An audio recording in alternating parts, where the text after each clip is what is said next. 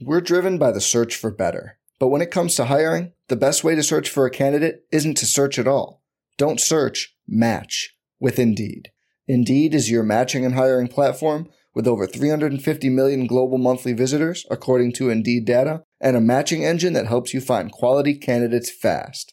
Leveraging over 140 million qualifications and preferences every day, Indeed's matching engine is constantly learning from your preferences Join more than 3.5 million businesses worldwide that use Indeed to hire great talent fast. And listeners of this show will get a $75 sponsored job credit to get your jobs more visibility at Indeed.com slash BlueWire. Just go to Indeed.com slash BlueWire right now and support our show by saying you heard about Indeed on this podcast. Indeed.com slash BlueWire. Terms and conditions apply. Need to hire? You need Indeed. One-two pitch. Ball line to Yount. It's short. He throws. It's over. The Brewers have won the American League pennant. Milwaukee, you have a World Series. Hit in the air. Yount makes a great catch, and Juan Nieves has thrown the first no-hitter in Milwaukee Brewer history. Swings, and there it is. Base hit in the right center. He's done it. 3,000 for Robin. And there's a drive in the left field. This is hit well. And it's gone! Ryan Braun! A two-run home run! The Brewers take the lead! Morgan a smash up the middle. Base hit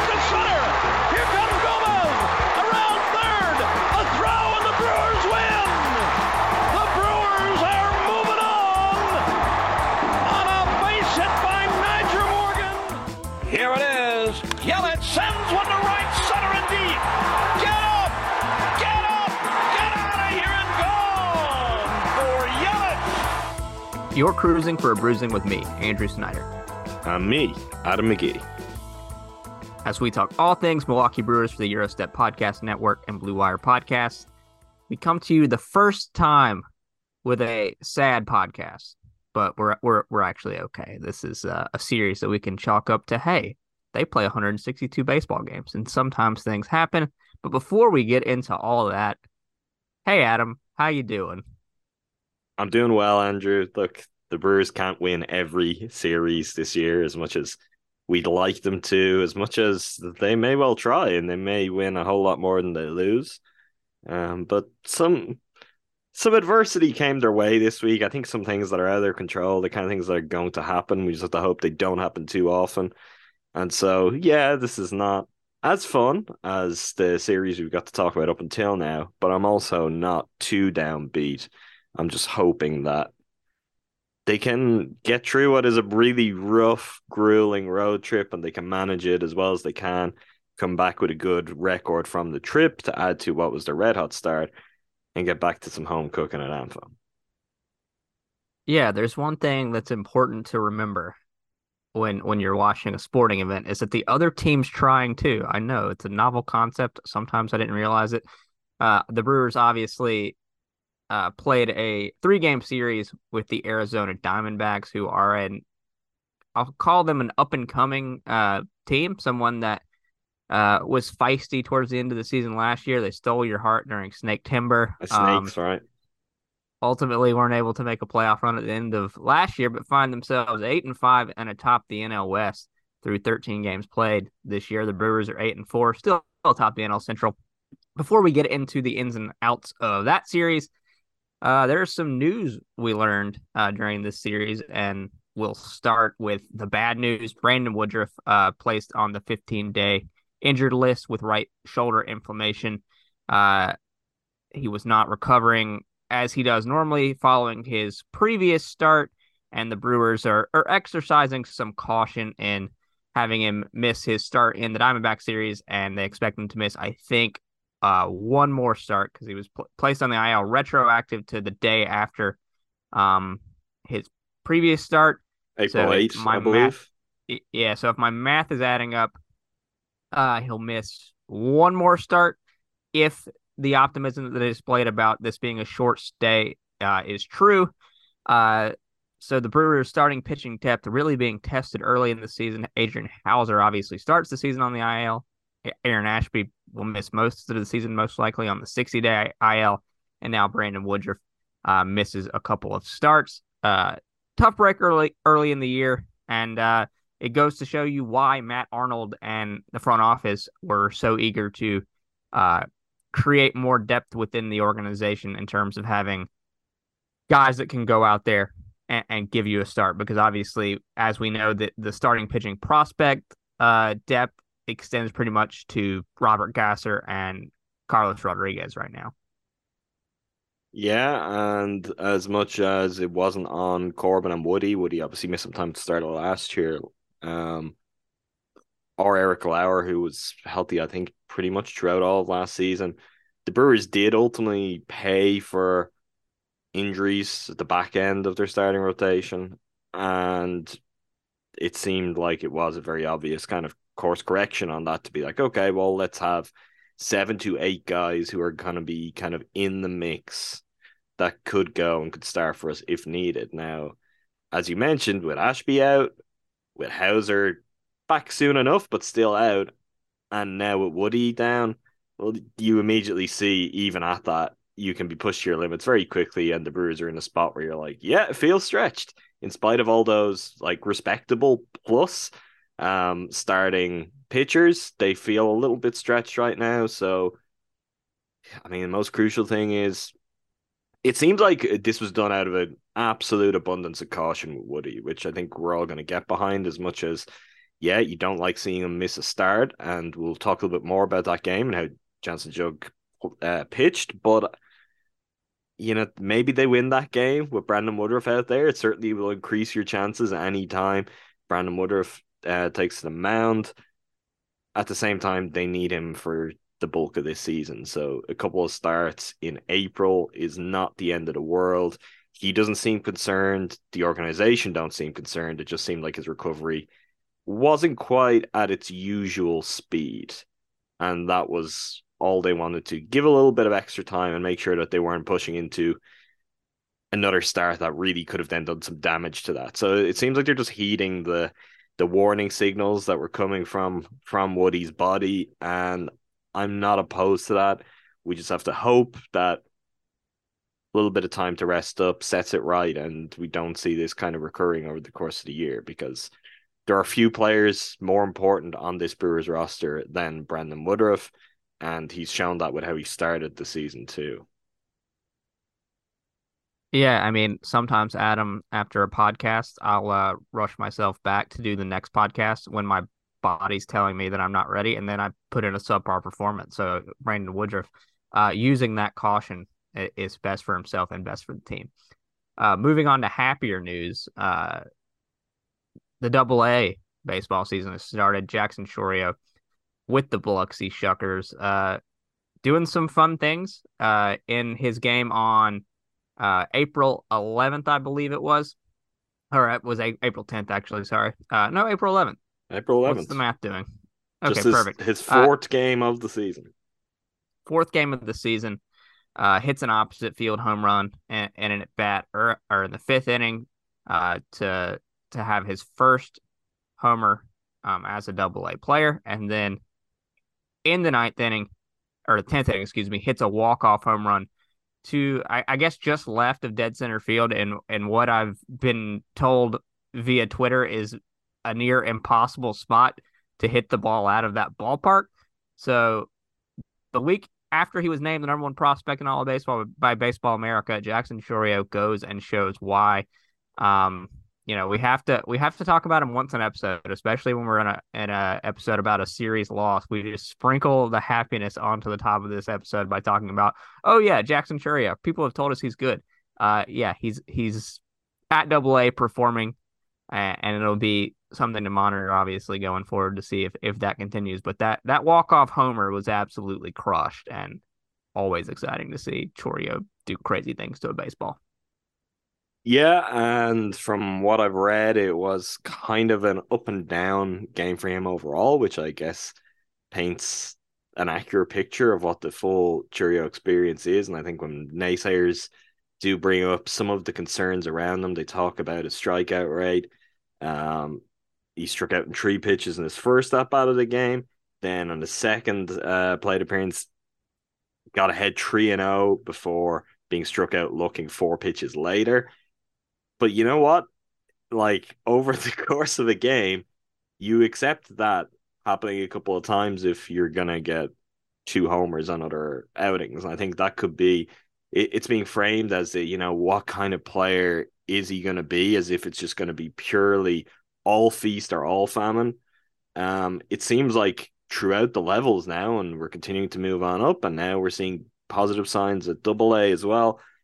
He does boat in the one game, which at that point it just balances out to being a really, really high end player who can deliver in the most spectacular way in a game by game basis. I don't I don't think kind of the strikeouts are as concerning if we continue to see them as part of a bigger picture where yeah, okay, he does strike out a little bit more than average, but he also homers a lot more than average too. I think that's a trade-off that I think most people will happily accept. So it's interesting even just that in a game where he grabs headlines and he gets his first two uh, homers at double A, some of that is still present. And I wonder at what point does the conversation around that kind of, I don't know, get reshaped a little bit. I, I don't think it needs to be, we don't need to just be glowing about him. We don't necessarily need to be concerned about that either. I just think it's part of the whole package and who he is as a player. And ultimately, the positives are very dramatically outweighing the negatives, and they aren't just positives; they are the spectacular. He's got a knack for it. Yeah, as you mentioned, uh, four games at Double A this this season so far, five for eighteen at the plate with uh, the the two home runs, uh, and then those seven strikeouts. So yeah, age nineteen season at Double A, Biloxi. So. Uh yeah, we'll continue to check in on Chourio and, and some of the other prospects throughout the system. Obviously, we talked about Sal Frelick at Nashville a fair bit so far because um, he could factor into some conversation sooner rather than later. Uh, other guys at Biloxi, uh, Jeferson Quero, obviously, uh, Tyler Black. Um, so guys that we will talk about um, throughout the season. Carlos Rodriguez, um, Tobias Myers, who's a guy that they they signed, I think, just this offseason, uh, had a really good first start with Biloxi five and two thirds innings pitched with 11 strikeouts in that start. Um, he's he's a 24 year old who uh, I think it struggled uh, for most of last season across three levels uh, of of uh, baseball, but uh, seems like he's got um, good stuff and is someone maybe to, to keep an eye on and see if uh, this good start continues. But if you're if you're in Biloxi, go watch this team because they seem pretty fun. Um, the last update we had, I guess, Adam, I think you do more about this than me. I was looking for an article about it, but I couldn't find it. So if, if you, I, I, have it off the top have... of my head, so I can. Um, so Aaron Ashby, it's probably two days ago now. He he spoke to the media, which was three days removed from. Um, I believe he had arthroscopic surgery, um, on his shoulder, and things seemed to be going very well. We'd already heard the surgery was a success, but Ashby seemed very laid back. He'd already begun rehab. He was saying that he just already feels a lot better in his shoulder. He laid out a timeline that definitely seems a little bit more optimistic than some of the soundings we'd heard from Craig. Not entirely surprising, not unusual for players to maybe be pushing a timeline that's a little bit more positive.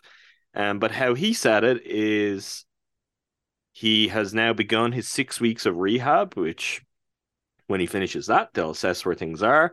And if there are no bumps on the road along the way, if everyone feels good, he will then proceed to six weeks of throwing, which at that point they'll assess. And if all is good, he will be ready to return to regular baseball activities.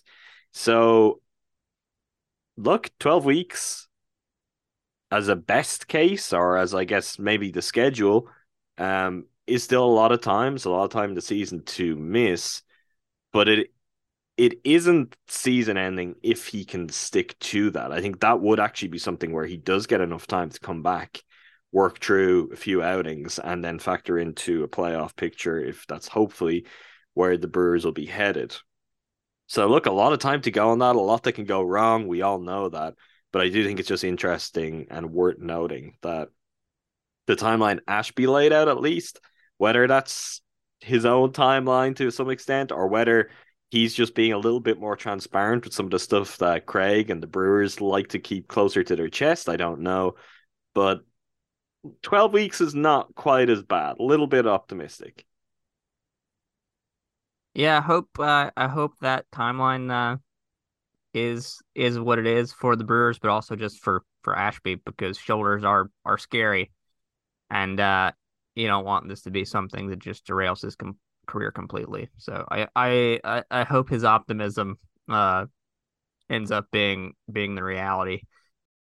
We're driven by the search for better. But when it comes to hiring, the best way to search for a candidate isn't to search at all.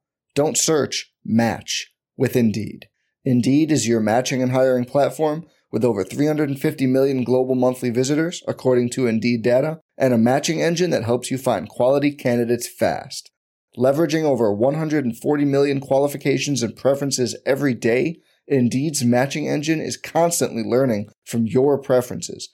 Join more than 3.5 million businesses worldwide that use Indeed to hire great talent fast. And listeners of this show will get a $75 sponsored job credit to get your jobs more visibility at Indeed.com slash BlueWire. Just go to Indeed.com slash BlueWire right now and support our show by saying you heard about Indeed on this podcast. Indeed.com slash BlueWire. Terms and conditions apply. Need to hire? You need Indeed. Uh, moving on to this series against the Arizona Diamondbacks, Adam Snakes uh, taking on the Milwaukee Brewers, Wade Miley on the mound against Zach Gallen. The story of this game was pitching and umpiring. Unfortunately, um, Wade Miley gave the Brewers kind of what you expect Wade Miley to give them. Uh, the Diamondbacks got the scoring started off early in this game. Ketel Marte uh, doubles in his first at bat, uh, Josh Rojas follows that up with a single up the middle to make it one nothing Diamondbacks. Uh, in the fifth inning, Christian Walker hits an opposite field home run uh, that just just just was outside of the grasp of Joey Wiemer, who was attempting to rob a home run. Uh, that would have been electric if that had happened, but alas, it was not to be. Uh, Zach Gallen was was the star of this game, along with umpire Scott Barry. Uh, Gallen goes seven innings, allows just three hits, no runs, one walk, and 11 strikeouts. His curveball was uh, baffling to the Brewers hitters all night. Uh, I hate talking about umpiring, but the home plate umpiring was bad um, in this game. Uh, Scott Barry, 80% called. Oh, well, in the series as well. But in this game, uh, uh, was notable 80% called strike accuracy, uh, plus 1.94 plus 1.49 runs for Arizona. Uh, impactful missed calls pretty much all affected the Brewers. Uh, a 3 2 ball that was called a strike to Brian Anderson with no outs and a runner on first. A 3 2 uh, ball that was called a strike with no outs and the bases empty to Wiemer in the sixth. And then in that same uh, Brian Anderson bat in the t- or at bat in the top of the second uh, with no outs and a runner on first, a 3 1 ball is called a strike. So, you know, one of my uh, pet peeves with home plate umpires is a pitcher's on the mound and they're struggling to find the zone, and then they get bailed out with a 3 0 or a 3 1 pitch that's off the plate, and they call that a strike. It flips the at bat on its head and gives that pitcher new life. I don't like it, but that's baseball, and it was terrible, but the Brewers didn't adjust to the zone. And Zach Gallen's one of the better pitchers in the National League. So that's just what's going to happen. Don't want to take anything away from him because he was working with the zone that was being presented with him and t- taking it to his full advantage. Yeah, he's really good. And he had not started the season very well. And you and I had talked about this privately, and where some may have seen that as cause for excitement and optimism for the Brewers. Um, maybe it says something about us, but we are like, uh, regression to the mean coming. And he found his feet against the Brewers. Yeah, he may have had some help uh, from the home plate umpire, but he's one of the tougher pitchers that the Brewers will see all season. I think they really struggled against him last year too, if I'm remembering that correctly. So, um, as much as this is a very different looking Brewers lineup to what they would have tried out against the Diamondbacks last year. Some things don't necessarily change. At a certain point, I think you got to point to Zach Gallen for that.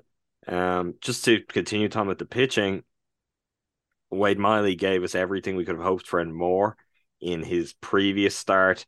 Uh, this is very solid, though. This is kind of, if this is the baseline, we're going to be very, very happy. And he's going to give the Brewers a chance to win every start he's in.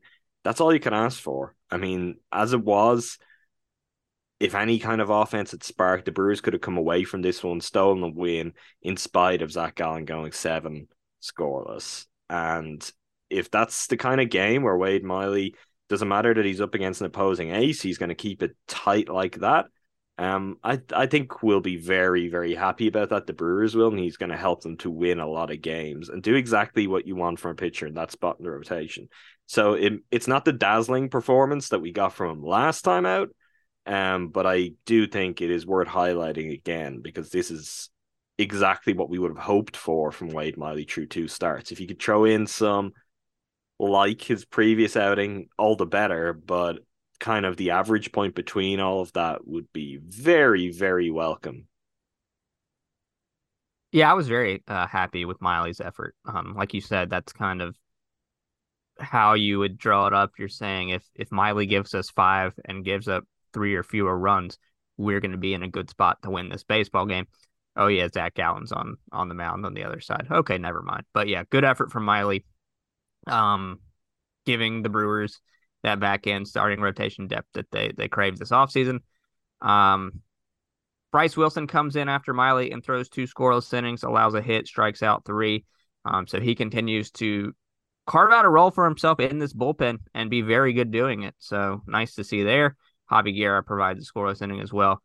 Um, Zach Gallen, uh, like we said, goes seven innings. Following him in the bullpen is Scott McGough, who fires a scoreless inning, and then Andrew Chafin closes things out to nail down the save with a scoreless ninth where he would strike out all three batters that he would face. Brewers lose this game 3 0 at the hands of some very good starting pitching um, that they just weren't able to figure out. Only uh, compiled three hits across the game. Um, it was a single from Garrett Mitchell, uh, a single from Brice Turang, and a single from William Contreras. Uh, that can, would be can the I, only. Sorry, could finish. No, go ahead. That's all that. That's I, all. I was just saying, can I can can I add one more Wade Miley detail, which is that he's only allowed three walks through his first eleven innings pitched. Uh, love that. If that keeps Yeah. up again, that's going to be great, and only good yeah. things are going to happen. Yeah, limit the uh limit the the free bases and uh he'll be in a good spot. Um yeah, the next the next uh starting pitching matchup uh was more favorable favorable for the Milwaukee Brewers. Corbin Burnes on the mound after having two rough starts to start the season. Uh looked like Corbin Burnes again. Looked like the Corbin Burnes that uh racks up uh, strikeouts and scoreless innings and puts himself in Cy Young contention. Uh, he went eight innings, allowed just three hits, no runs, no walks, eight strikeouts, threw just 89 pitches through those eight innings, and was absolutely dominant. Uh, strikeouts too, but just getting quick outs, ground balls, um, and getting out of innings without piling up much traffic at all. The Brewers were uh stumped for for uh six innings by by Merrill Kelly. Um, Kelly went six innings, allowed just one hit, three runs. They were all earned, four walks, seven strikeouts. The Brewers would finally come alive in the top of the seventh inning. A Willie Adames home run would break up Merrill Kelly's no hitter. Um, Caratini, Victor Caratini would follow that with uh, a bases loaded walk to score Rowdy Tellez. Joey Wiemer's ground out to second scored Brian Anderson, and a Mike Brosseau double would make it five nothing after seven innings. Uh, in the eighth inning, Rowdy Tellez home runs to right field. Uh, in the ninth inning, Mike Brosseau home run to right center. Uh, Corbin Burnes uh, allowed two hits in the eighth inning. Would get out of that inning following those hits without allowing a run, but I think uh, maybe extending his pitch got a little more there. Uh, led to a cause for, uh, I guess, a little bit of cautiousness. And you know, you've got a seven nothing lead. Let someone else finish the game out. Yoel Payamps throws an inning, allows a hit, a run, a walk, no strikeouts. Um, and the Brewers win this baseball game seven to one. Uh, Corbin Burnes matched Merrill Kelly inning for inning while Kelly, uh, Kelly was piling up scoreless, hitless innings, and the Brewers waited him out and eventually just came alive in that seventh inning and secured what at the end of the day would be a, a stress free win after another uh after another scoreless streak piled up, similar to the one we saw uh, in Chicago to start the season. Yeah, and I, I think one of the interesting things on this, one of the things we've been calling for, um, Willie certainly has sparked into life after a slow start. Rowdy is edging gradually closer to that. But great to see what it looks like in a Brewers team where, yeah, you've got guys getting on base when, when that starts to happen. And then Willie's going to hit a home run and Rowdy's going to hit a home run. And I actually think, were they both single shots? They were. Um, but those being fuel for something or being a part of something that is a much more steady, progressive, we're going to keep the scoreboard ticking over um, way of building a lead is kind of what I think we've got to view best case scenario for the Brewers over the course of the season. If we can get even close to what William Rowdy gave last year and have the new cogs this offense perform like they have to start the year, that's going to leave the Brewers an incredibly well balanced and potent offense. And one that, yeah, you know, you can be facing quality pitcher putting in a really good performance. And all it takes is, okay, once the floodgates open, that's it. We can put a game away. That also feels like something that the Brewers didn't do a whole lot of this year. Like maybe in this kind of scenario, they come out with a 2 1 win. But the fact that when they got going to pile on five runs in the seventh, that's a big deal.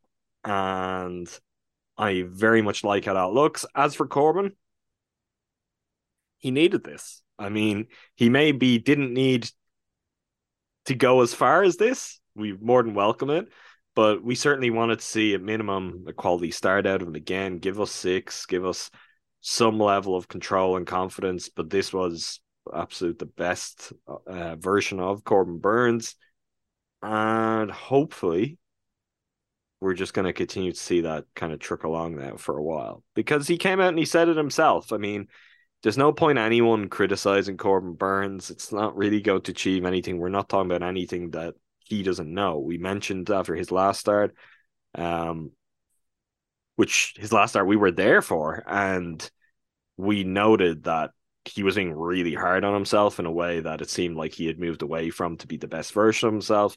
I think that kind of continued somewhat in, in the press when he came out and he kind of owned it and said, Yeah, I need to start helping these young guys um, instead of having them, you know, carrying me. And all you could say is well done and tip your hat because he came out and delivered on that. So very, very encouraging, particularly in a week two where Woody is going to miss his start. It's exactly when you need Corbin Burnes to step up and be Corbin Burnes. And it's nice that he delivered on that and his teammates didn't let him down either. And it could all come together for a good win.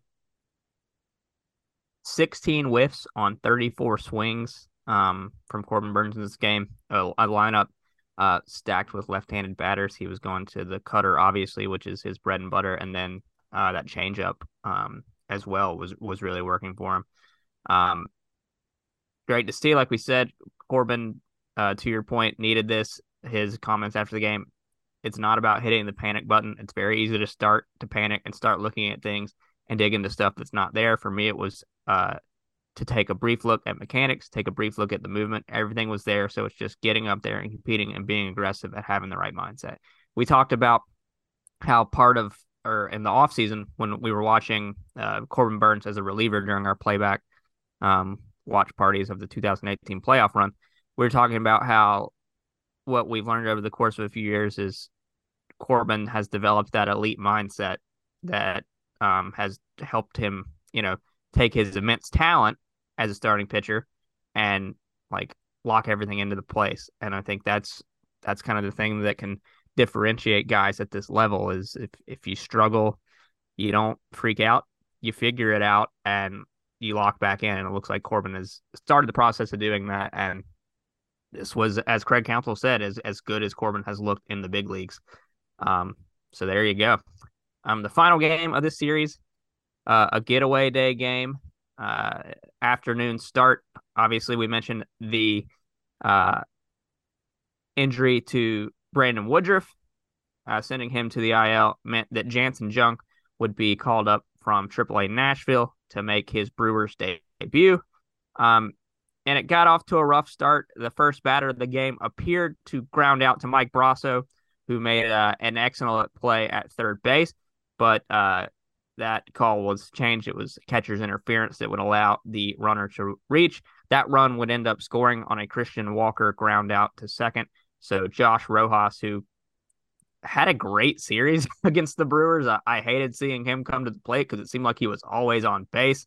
Um, and obviously that one was due to uh, catcher's interference. He would also get three hits in the game. So that run goes down as an unearned run um, because of the catcher's interference. Uh, the big blow um, in this game for Junk would come a, a few innings later um, when Lourdes Gurriel would unload a three run home run into left field to score Josh Rojas and Ketel Marte.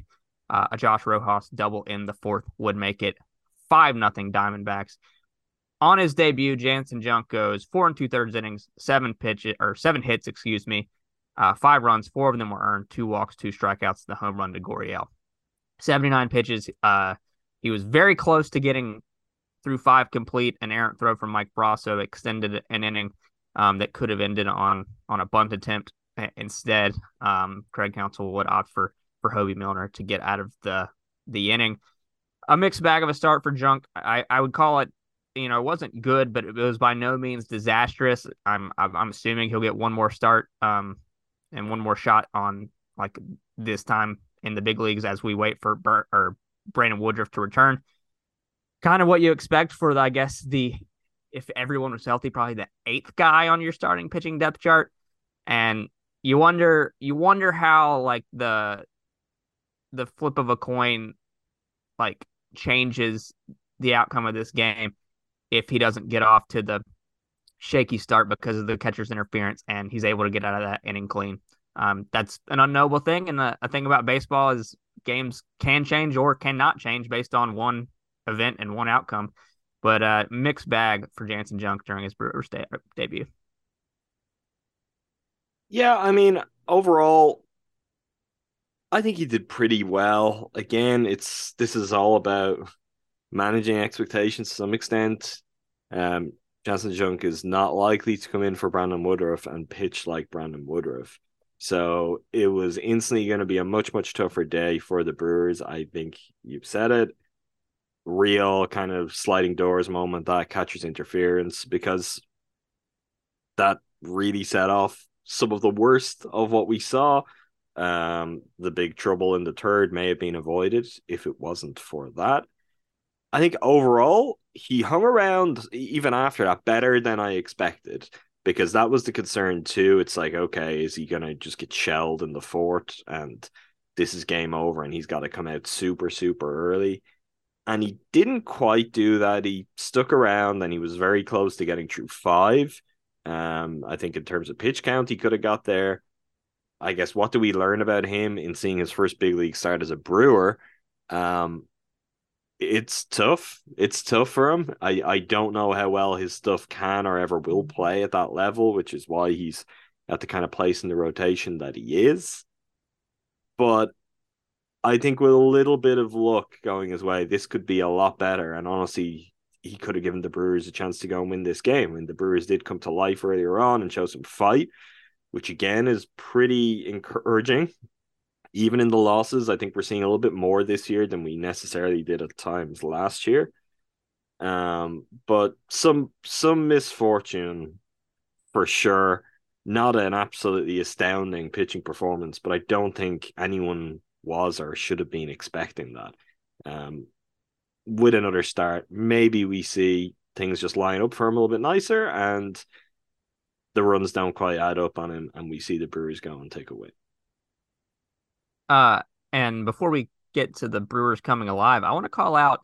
Uh, we thought Madison Bumgarner was going to start this game. Uh, when we were looking at the matchups earlier in the week, instead it was Drey Jameson, a, a guy I did not know much about, who is started for the Diamondbacks and pitched at at a relief for them. Got the start here. He's not stretched out, so he only went four innings, but he looked really good. I, I was Mhm. impressed by by Jameson. He's a sinker, slider, four seamer guy primarily, and that that slider seemed to be biting. Uh, the four strikeouts in the four innings only allowed three hits, and like was, you know, it wasn't Zach Gallen, but like you can you can see this guy just becoming a really good piece uh, in this Diamondbacks rotation if he's given the chance to start full time. I, I was very impressed um, by what he brought to the table. Um, once uh, the Brewers were able to get into that bullpen, um, they did come alive a little bit, like you said, in the seventh inning uh, with Luke Voit and Joey Wiemer on pace. A Mike Brosseau single would make it 5 1 Diamondbacks as the Brewers tried to claw back. Uh, Christian Yelich follows that with a single to left field to score Brice Turang and Joey Wiemer. Uh, and then um, Willy Adames grounds into a double play uh, to to really take the fire out of that inning. It's controversial. The play was challenged. It appeared on some angles that Willy Adames beat that throw to first base just barely. I think that was a replay situation where whatever the call was on the field was going to stand because of how close it was. Uh, in my biased heart of hearts, Adam, I think Willy Adames beat that throw when seeing all of the angles. I don't know where you come down on this. Like I said, I hate talking about umpiring, uh, but it, you know what are we gonna do? They, they they did it to us this series. They they forced us to talk about it. Yeah, I think he beat that. I I said it to you at the time. I it seemed quite clear to me. Then obviously you watch replays and what's clear becomes, you know, increasingly less clear. And we know that for them to overturn the call on the field, you need a really, really clear margin, which I think ultimately they probably looked at that and said, yeah, he probably beat it out, but it's so tight that we can't say for sure. Um, the angles, at least that we saw, were not great in terms of when the ball was entering the glove relative to when Willie's foot was on the base. And we kept seeing it from the foot, the side where Willie's foot was clearly getting to the base first, but it's like, okay, when is the ball actually getting to the glove? So I didn't see that, but it seemed like you could just see enough of the wide of the ball where you're like, yeah, I think Willie got it. It's kind of the way it goes, though, right? If there's any element of doubt, the umpires are going to stick with what they called to begin with. This is something we see across all sports uh, with review in place, uh, which also make frequently makes you question, well, what are we doing here? What is the what is the point of review? It's, if it has to be that wrong, once you go and you're looking at something, it should be like, well, we're looking at it. We're looking at it in you. We have stopped the flow of the game to look at this thing. But yeah, for me, Willie beat it out. But uh, I can see where it was close enough that you're likely just not getting that overturned. Uh, Craig Counsell would then pinch hit for Rowdy Tellez with Brian Anderson, runner on uh, third at that point, Mike Brosseau, in a five to three game. And uh, Brian Anderson comes to play in place of Rowdy Tellez and lines one back up the middle that the pitcher snared. I believe that was uh, was Andrew Chafin at that point. They brought him in in that uh, Mhm. high le- high leverage situation in the seventh. Um, he's normally their closer, but uh, not Torey Lovullo uh, because he had been ejected earlier in this game for arguing with the home plate umpire about uh, uh I think when he started the pitch clock, he was unhappy with it. Uh, so there was an interesting wrinkle to this game I forgot to get into. Uh, I made the joke earlier. Uh, Luke Voit is frequently seen uh, looking at the iPad during games. I think breaking down his previous at bats. My joke about that in our Discord was that he was trying to get caught up on Succession because he'd been, you know, people have been trying to spoil it for him. Um, and I think, uh, I think, um, Torey Lovullo just didn't want any of the distraction. He was just going back to the clubhouse and and catching up on Succession. Listen to make time for this. We did an episode on Succession this week. Um, Gus Sure Marlin comes in, in in the bottom of the seventh inning and faces his first bit of adversity as a Major League Baseball player. Uh, Lourdes Gurriel uh, singles to left uh, after inducing a line out from Christian Walker. Corbin Carroll would hit an opposite field home run to left center uh, to make it 7 3. Another reason that to be optimistic about this Diamondbacks team is because they have Corbin Carroll on their team. Like, just has great bat to ball skills um, and showcased it right there on that home run. I, I know you were you were impressed by uh, his ability to to go with the pitch there and just absolutely crush it to left field. Yeah, because it kind of looked terrible. Um, And the whole way, I'm like, oh, that's gonna drop, that's gonna drop, but it just kept sailing and sailing. And you're like, okay, he really he worked out his angle, he got over that, and he manufactured a homer out of it. Um, so yeah, I guess believe the hype on him. He he seems like the real deal for sure. Um, that's kind of that's the moment where the game does get away from the Brewers right at that point when they're starting to get on base real ease, and you're like, okay, this could this could be there for them. And that one was tough for sure. Um, but I salute Corbin Carroll because it was very impressive, even if it was it, it was one that I, I think was both pretty ugly to look at, but also very aesthetically pleasing because you've got to you've got to work for it. If that makes any kind of sense, um, I'm impressed by him getting over it like that. But yeah, that was maybe a sign of things to come for for Corbin Carroll. The the one player I want to talk about here, and I know we'll be talking about him in a few minutes again, but I think this is probably the game to anchor a lot of that discussion around. Um, I want to talk about William Contreras. I think he's been really good lately. I think, look, uh, sure, everyone at this point has seen the metrics in terms of his pitch framing and really his defensive work as a catcher. And kind of on the back of some of that, we saw some of his, uh, we saw, I mean, his worst moments um, as a Brewer so far come out, um, not just in this series, but in this game. He had two errors. He had that catcher's interference, which honestly may have turned Janson Junk's start for the worse. Uh, he also had a really weird one. I believe it was Corbin Carroll who was on first for the Diamondbacks, who started to run, had already gone back, and Contreras just gunned one right between first and second with no one at home on second, just giving away a base. Um, my take on this, though, I think one is we've got to remember that Contreras is still pretty inexperienced um, in the big leagues, is still pretty young, and this is a, a big adjustment for him all around. And honestly, I think a step up in what's being asked of him from being essentially a DH to being a full time catcher and being trusted and I guess supporting those responsibilities just as much as his hitting. To me, my feeling in this game was that he felt like Janson Junk needed every bit of help he could get, and he was maybe pressing just a little bit too much. Um, which I get, and I don't think is the worst thing, but I, I like these errors on both occasions. You're like, he's just he's going just a little too hard because I think he really feels like we need to do everything we can. We need to get every extra bit out of it, and ultimately, he maybe hurt Junk and the Brewers on two occasions. I think with all the best of intentions uh, am I why did the market even see it like that? Am I being too forgiving? I just do think this is very different to how he's kind of looked even instinctually when, for example, it's Corbin Burnes or it's Woody or someone like that pitching. Well, I think what we're seeing are the the growing pains of learning how to be uh, a catcher that Atlanta clearly was not trying to develop to not trying to develop him to be in terms of a guy who's going to make an impact with his pitch framing. Um, and you'll like you'll see the growing pains with the catcher's interference. Uh, the throw to second was a weird one too. Uh, Willy Adames just stopped going to the base as well when the runner stopped running, and so really just kind of a miscommunication uh, or a missed telekinesis or whatever that was. They weren't on the same wavelength there. But the, on the flip side, you know, he has that catcher's interference that starts the game off on a sour note and he stole two strikeouts in that same first inning to get them out of the mm-hmm. the inning. So it's just he's a he's a very fun player, especially now that you have the oh the Brewers have created another pitch framing monster behind the plate, and it took them one spring and two weeks to do. Now, like we said, we'll see if it keeps up. But his contact skills, his bat to ball skills, uh, especially just if he's got two strikes or he's deep in a count, and he's like, all right, like like I think Vinny Rottino will say it, say it all the time, or Jeff Levering. I'm taking my legs out of my swing. I'm just going to go the other way and uh like flip a single through right field.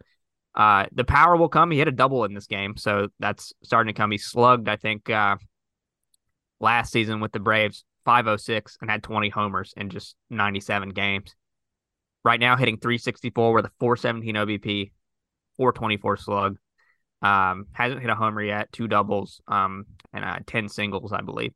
But he's I think exactly what the Brewers expected beyond that power coming into play, and I think the power will come into play at a certain point.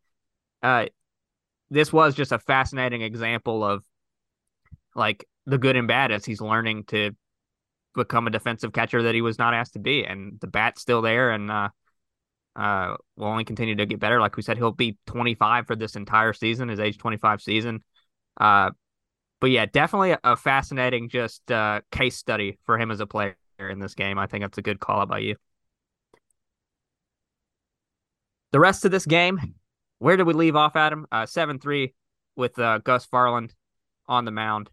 Um, Varland would go one and a third innings pitched, three hits, two runs. They were both earned on the home run. Uh, preceding him, Hoby Milner uh, pitched a full scoreless inning, uh, part of one inning, and then uh, two thirds of another. Uh, one hit, one strikeout. Javy Guerra comes in following Varland and, and fires a, a scoreless inning. Uh, after the seventh that would see the Brewers get back into the game, they would go down without uh, scoring in the eighth and the ninth. Scott McGough closing things out for the Diamondbacks to give them a seven to three victory over the Brewers. Brewers battling their first bit of adversity in the season. Brandon Wood, well, they've had other adversity, but you know what I mean. Uh, Brandon Woodruff uh, going to the IL, really changing the complexion of this series when you don't have the guy who's, uh, you know, been very good to start the year, closing out the series. Um, instead, you have to call up a guy to make his first career start. Uh, they were also without Jesse Winker in this series, who uh, was out with an illness. I think they were keeping him away from the team um, so he could get back to to full health. And obviously, if it's an illness, you don't want other guys on the team to get sick. This provided some opportunity uh, for Luke Voit to get some playing time. Uh, game one of the series did not play very well. Looked like he was fighting at the plate. Uh, in this game, he hit a single to left field and beat out an infield single. So Voit um, getting his his legs under him um, with some opportunity with with Winker being out. But overall, just a tough series against a up and coming team, and the Brewers didn't have it. And for that, you have to move on to San Diego and then Seattle and try and, like we said, a, a 500 road trip uh, is pretty much what you want out of the the Brewers in this in this 10 game trip. If you can go into San Diego and split uh, the four game series, go two and two there, and then take two out of three against Seattle, who's had a tough start to their season after their playoff run last year. I think you would call that a win if they can come out with that at the end of the day. Yeah, as I said at the start, I mean, I'm not going to be too hard on them for this. Um, I think it also it counts for nothing in the end, but I think the rally, the attempt to get back into it, and the fact that I think when this Brewers team rallies from behind late in the game now, there is enough offensively there that you can believe. Like it doesn't require a complete miracle, and I I still find myself kind of thinking that, and then you're like, oh look, the bases are loaded. Um, they just they tend to get guys on base a lot easier. It feels like hopefully that will continue. So yeah, I mean, this is what it is between Woodruff and Winker. Couple of curveballs thrown their way that you just gotta you just gotta handle. You just gotta take them in your pad and move on. And we will we'll see how they go from here. Not the easiest run still. We're gonna continue into that is a tough series, and honestly, um, what we know of the Brewers' probable starters is not their A team by any means, but we'll see. We'll see what they can do if they were to come out of this Padres series. Like this is the flip side of all of this. I think every it quickly becomes bonus territory. Like if you were to go and win the series against the Padres, um, with this selection of starting pitchers at your disposal, what a what a win that would be for the Brewers, and how positive would we feel about where they're going then going into the Mariner series and then getting back home where I think things will ease up and they should really have a chance to kick on. Because I mean it's it's worth noting too, like Diamondbacks uh one game back in the last column, half game back overall the Brewers. They've started the season pretty well, they look good. Um, and not to not to get ahead of it super early this year, and advocate for my snakes again. But I would be surprised if they are not in the thick of the wild card race at least this year. um, as opposed to being quite a way back and having to make an all time run to even get someone like me and probably only me to mention them last year. Listen, uh, I was on board with with your uh fascination with them last year. I just didn't think they had enough at the end of that season. If you'd had me buy futures Diamondback stock, I would have been all over it. But you know, but that's also uh, the big thing, right? When you finish a season strong like that, like the real challenge, you see this across all sports. It's like, oh, great, you put a run together, and there was some brief optimism. The difficult part is starting the next season and picking up with that momentum, and they kind of have done that so far. Um, so seems pretty encouraging for them and another team, maybe for the Brewers to uh to have to worry about in the National League. Yeah, so far they've uh, had a solid start to the year as San Diego and Los Angeles have just kind of been okay and not quite uh like hitting all cylinders to start the year. Before moving on and looking ahead to the San Diego Padres series, uh, we'll hand out some beers. Corbin Burnes obviously gets two beers, eight innings pitched, no walks, three hits, no runs, eight strikeouts. Uh, was probably an inning away from being the first pitcher to receive uh, three beers in a series. Very close. Bryse Wilson, two innings pitched, no walks, one hit, three strikeouts. Like we said, Bryse Wilson's filling his role as well as you could ask. Uh, he's had a three inning stint, a two inning stint, and a one inning stint, and has failed to allow a run yet. William Contreras, four for seven, a double. The pitch framing, um, you know, despite despite the errors, he had a good series when he was in there. Garrett Mitchell, four for ten, um, continues to be a, a positive force on this team um, playing great defense in center field as well. Mike Brosseau gets his first beer of the season, three for seven, four RBI. Um, a guy that you would expect to continue to get more opportunities. Uh, had a slow start to the season after a hot spring, but seems to be rounding into form uh, with that uh, big base hit that uh, started the scoring off in uh, Wednesday's game. Javy Guerra, two innings pitched, no walks, three hits, no runs. Had a tough outing against the the Cubs, I believe it was, um, in the final game of the opening series of the season. And then other than that, um, has failed to allow a run. Leaderboard through 12 games. Garrett Mitchell leads the way with five beers. Brian Anderson's got four.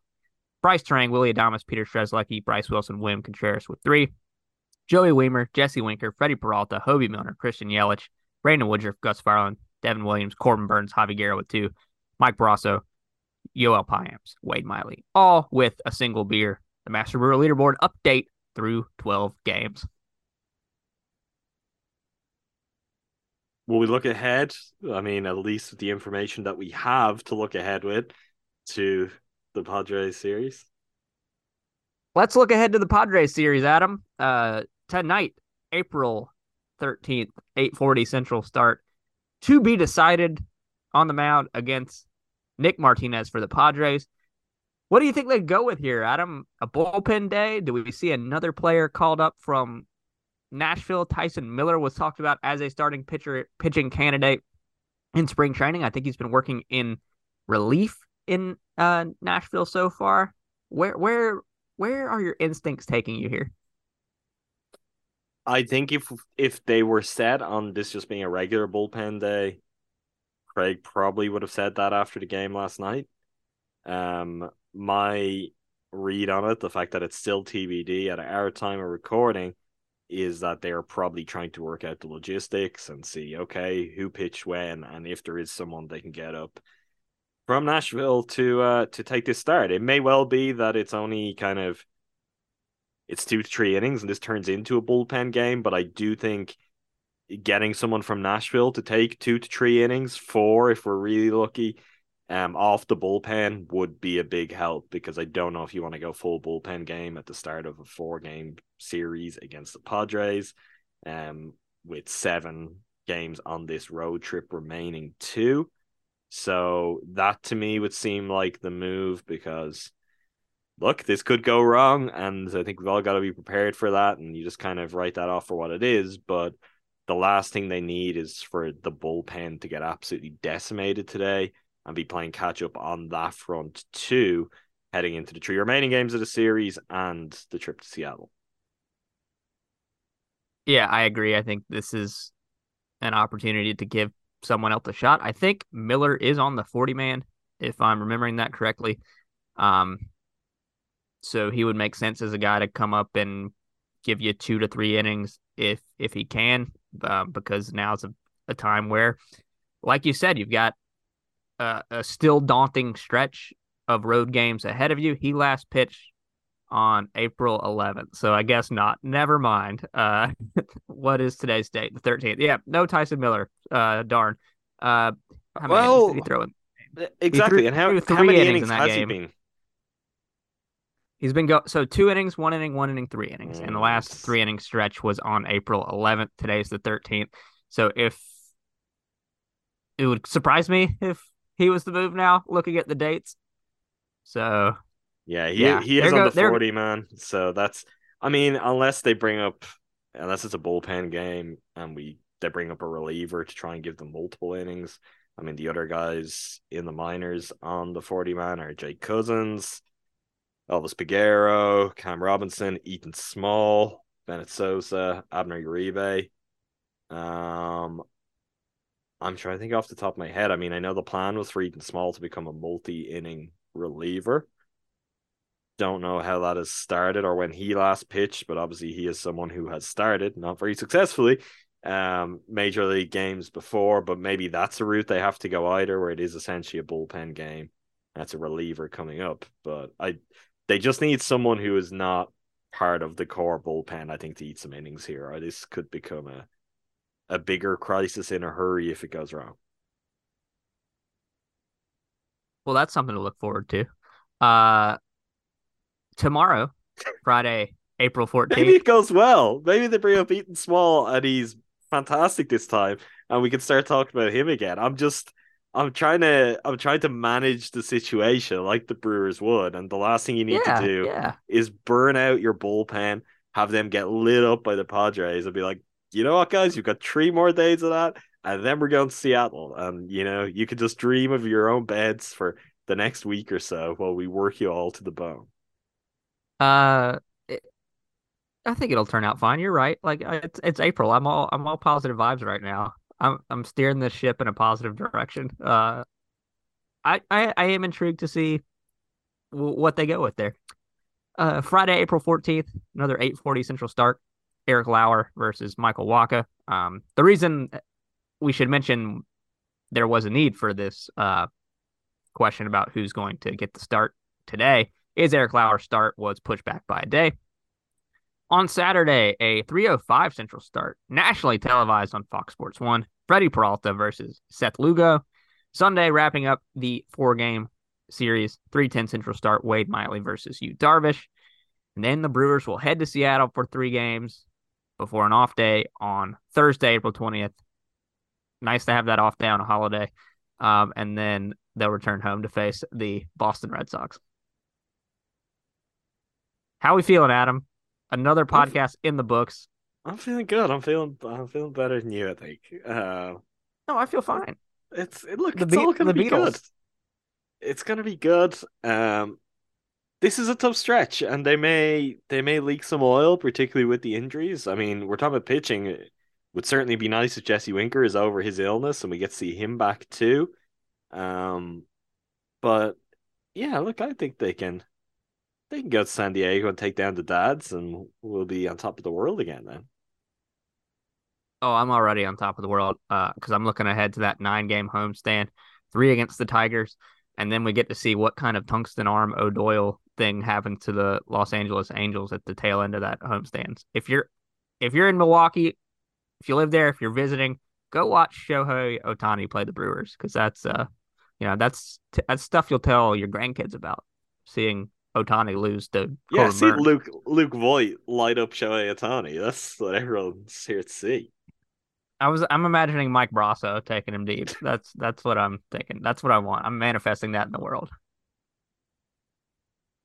All right, Andrew. I think that does it for this episode. Make sure you subscribe to us wherever you get your podcasts to never miss an episode of Crewsing for a Brewsing throughout the season.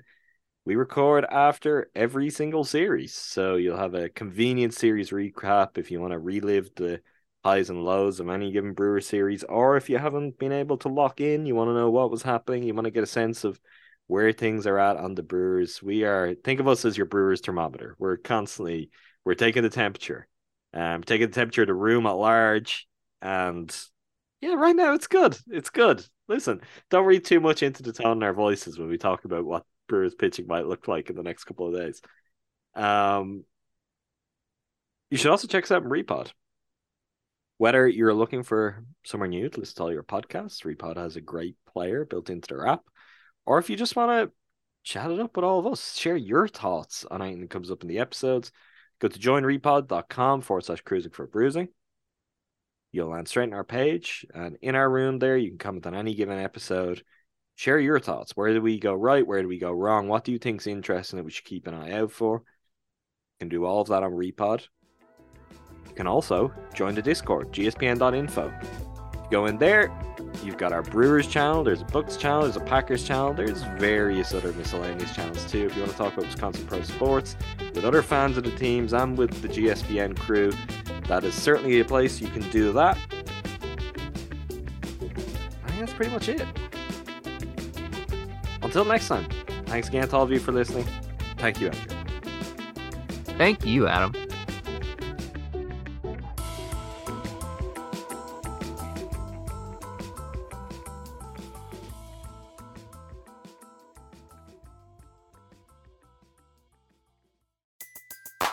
Everybody in your crew identifies as either Big Mac Burger, McNuggets, or McCrispy Sandwich.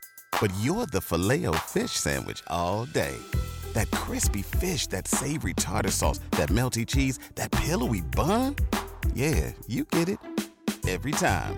And if you love the Filet-O-Fish, right now you can catch two of the classics you love for just $6. Limited time only. Price and participation may vary. Cannot be combined with any other offer. Single item at regular price. Ba da ba ba ba.